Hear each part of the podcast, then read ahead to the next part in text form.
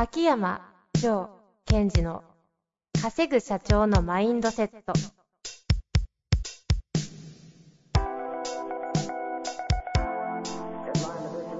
なぜ一流の経営者たちはぶつかる壁を次々と越えられるのか。そこに隠されたマインドの正体。ポッドキャスト「稼ぐ社長のマインドセット」は上場企業から中小企業まで。エグゼクティブコーチングトレーナーとして人材開発を行ってきた秋山城賢治が経営や人生で役立つマインドの本質について分かりやすく解説しますこんにちは、遠藤和樹です。秋山条件時の稼ぐ社長のマインドセット。秋山先生、よろしくお願いします。はい。よろしくお願いします。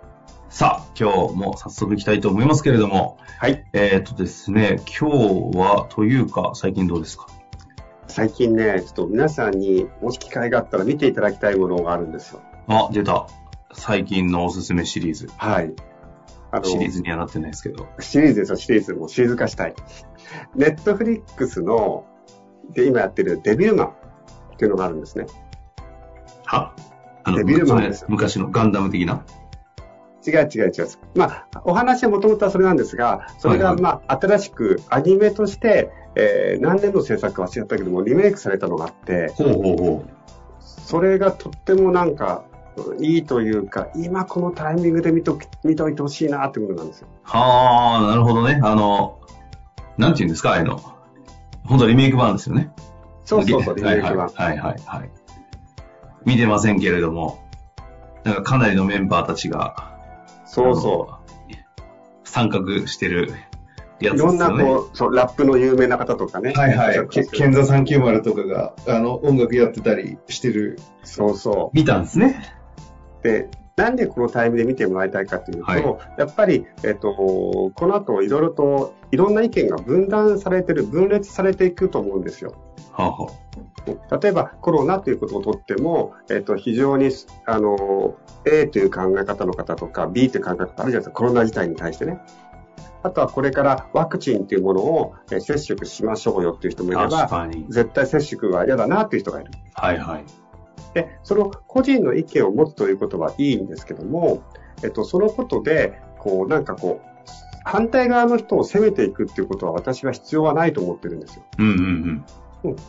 で、そんな時にこのデビルマンっていうのは、それを非常にこう人間の特性をこう描写しているアニメでして、まあなんとなくわかると思いますけども、悪魔が出てきて人間を殺していくんだけども、最終的には人間が人間を殺していくって話にすり替わっていっちゃうんですよ。はいはい。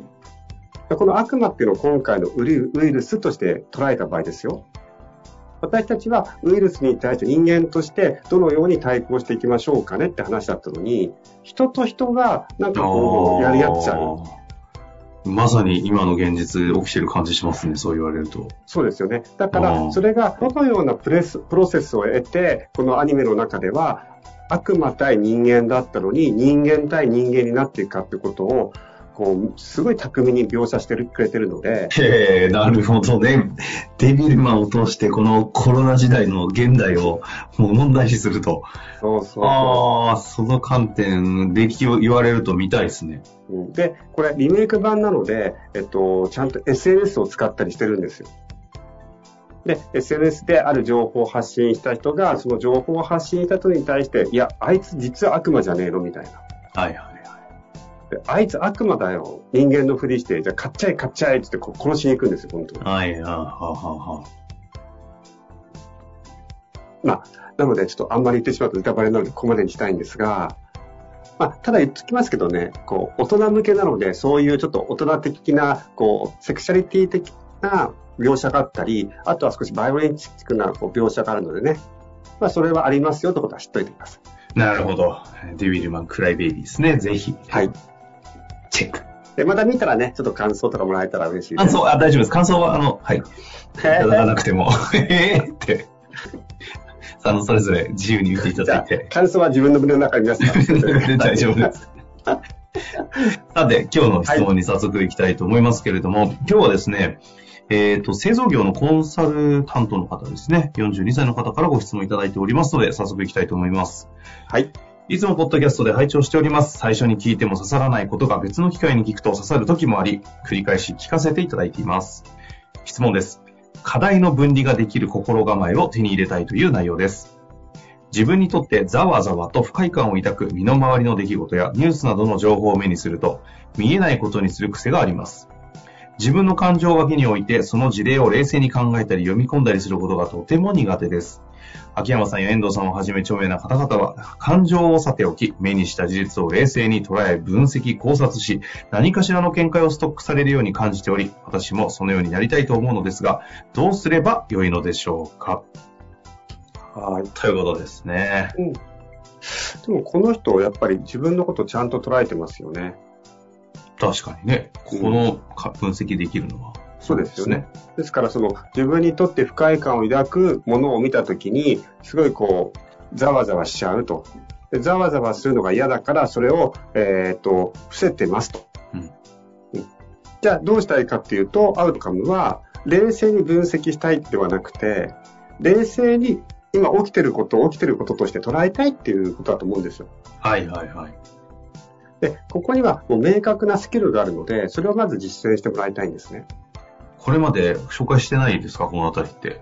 あ、今までも何度かにあの見てますか？お伝えしてると思います。ほうほうほう。なんだろう。でえっと、やり方としては、えっと、自分がその、例えば媒体、テレビなのか、新聞なのか、ネットなのか、今ありますけども、それを見ている絵を見てほしいんですよ。ん？もう一度お願いします。はい。例えばじゃあ私が新聞を見るとしましょはい。う。うんその時に新聞の内容が目に映りますよね。はいはい。で、そうではなく、少しこう、上の位置からカメラがある感じでね。うんうんうん新聞を見てる私を見てほしいんです。うん。ああ、なるほど。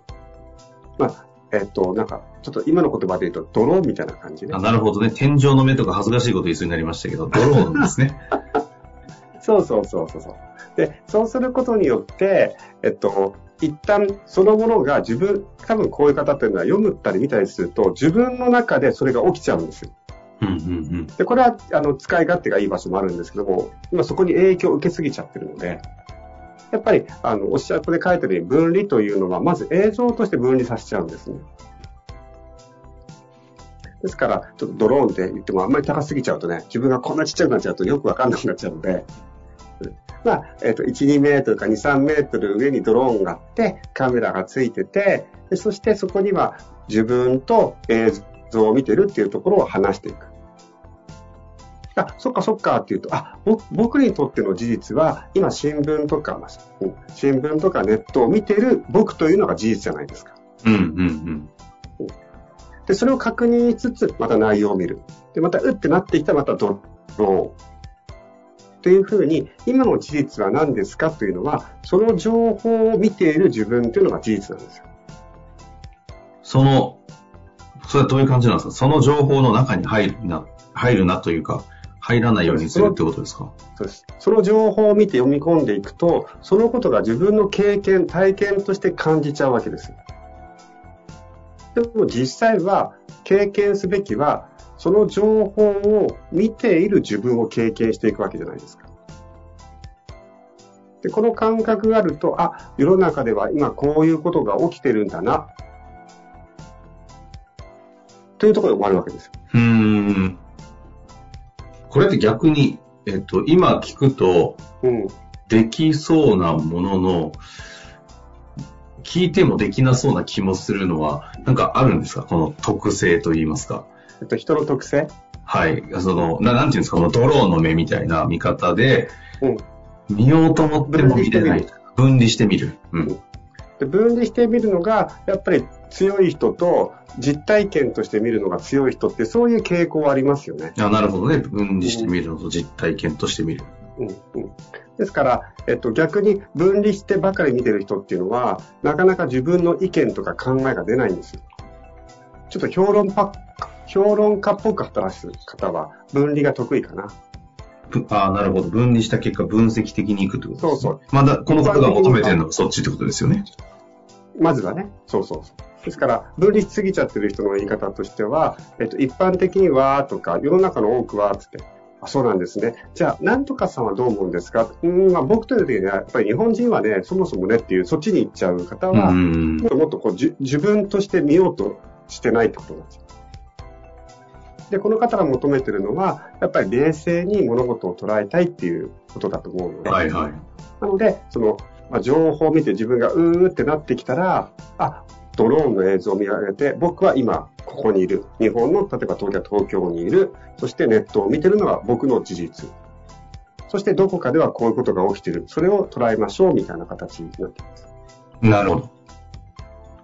あの、昔ね、セッションをし,、えーしてた時に、たまに、えっ、と、高いところに登ってセッションをした時あったんです。と、セッションをしている秋山先生が、ということですか？うん、お客さんと一緒に。いやいやいや、ぶぶ物理的に？あそうそうりあ そういうこと、そういうことですか？山でセッションする的な。えっとね、もうちょっと近いところで、あの、もうその方も、この、えっと、この、えー質問者の方と同じように、はいはい。物音が全部起こってることが全部自分の中に入ってきちゃう人なんですよ。ほうほうほう。で、その、で、私がこのような説明をしたときに、わかりました、やってみます、でもって言ったので、えっと、その時昔よく使ったのはね、都庁を使ったんですよ、新宿の。ああ、はいはいはい。で、都庁に行って、二人で集合して下にね、で、まずこうやって見てもらうんですよ。そうすると、車が走ってったり、人が歩いたりするわけですよ。で、なんとかさん、この風景見てくださいね、みたいな。でどうですかね？うーん、なんか人が多いですね、みたいなね。で、その感覚を持ったままって、こう、二人でね、えっと、上に上がると、ウィーンって。あの、二つ塔がある。うんうん。で、上のところでちょっと簡単なラウンジみたいな、ちょっと簡単にお話できるところがあって。ありますね。で、そこに座って、で、下見てくださいって言うと。どう見えますか？うわー、ちっちゃいみたいな。じゃあ遠く見ましょう。ああ、遠くは見える。じゃあ、今この真下に自分の会社とか関わってる人たちが見て、そしてここから見ていきましょう。で、今起きてる問題は何ですか？みたいなセッションをしたんですよ。うん。物理的に無理くり、なんていうんですか、ドローンの目を養そう方法ってことですか？そんなに変わるもんですか、それで。うんやっぱびっくりしますよね。うーん。で、まあ、その後、えっ、と、セッションとかして、また自分が中に入ると、あ、都庁、都庁、都庁、都庁とか言ってましたもん。じゃあ自分のやっぱり使っているリアルの物理的な目の見方とか目線の使い方が意外とその思考にもド直球で影響してたりするってことですか？すごい影響しますよね。例えば部活のリーダーとか出生とかやってる方も、はいもう常に自分のこの目線から見る人もいれば、ちょっと監督、現場にいながら少し上からの目線で見える人っているじゃないですか。だかうんうんうん。らパスだどこに出した方がいいとかね。だからその監督、コートにいながら監督の場所、まあ監督の場所でもいいし、ドローンの場所でもいいんですけども、そういう目を見るっていうのは、すごいこう、いいことで、私は経営者の方、リーダーの方には、この二つの目っていうか場所が両方必要なんです。なるほど。そういう意味で言うと、この方は片方はかなり得意そうですよね。だからそれをそれ以上日常で鍛えなくてもいいですよっていうふうに捉えてください。ここは僕は得意なんだと。なるほど。ちょっとどこにお住まいなのかわかりませんけれども、じゃあ、即効性としては一旦、この番組を聞きながら都庁に行く。都庁でそして一番上でデビル版を見る。最最高の ソリューションかもしれませんけど。上でデビル版見てもしょうがないか。いや、本当だったら、まあ理屈で言うと、えっと、地上にデビルマンのモニターを置いて上から見るっていうのが必要だけど、見れないい。ですからね。はい。うん。見れないから、それ。あ、でも必要なのはそういう、あ、なるほどね。じゃあ、デビルマン床に置いて立ってみるぐらいがちょうどいいんですね、。そうですね。あ、それはいいアイデアです。いいアイデアなの。そうですよ。いいアイデアなの。ということで、ぜひ、はいこれ何ですか、えー、分離の目？うん。分離の目。分離の目。ドローンの目。ドローンの目。うん。ぜひ、ちょっと一旦物理的なことも使って、ぜひちょっと鍛えていただきたいなと思いましたので、また質問お待ちしております。というわけで今日は終わりたいと思います。竹山先生、ありがとうございました。ありがとうございます。本日の番組はいかがでしたか？番組では秋山城賢治への質問を受け付けております。ウェブ検索で秋山城と入力し、検索結果に出てくるオフィシャルウェブサイトにアクセス。その中のポッドキャストのバナーから質問フォームにご入力ください。また、オフィシャルウェブサイトでは無料メルマガも配信中です。ぜひ遊びに来てくださいね。